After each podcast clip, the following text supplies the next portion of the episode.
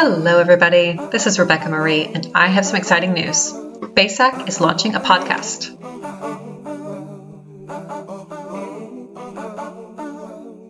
If you're not already familiar with the brand, BAASAC is an anagram for before and after stories about change.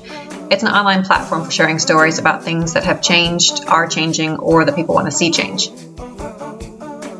We are inspired by the stories of our past and committed to creating new stories that will inspire future generations. And now we're bringing you those stories and conversations in a podcast. So, if you have a story that you would like to share on the BAASAC platform, either in written form on our website or spoken form here on the podcast, please get in touch with me. My email is rebekah at baasac.com. That's R E B E K A H at B A A S A C.com. You can also follow us on Instagram under the profile before and after.no. The .no is for Norway, which is where we are based. The first episode is scheduled to drop on June 1st. Please subscribe, and we look forward to sharing new stories with you very soon.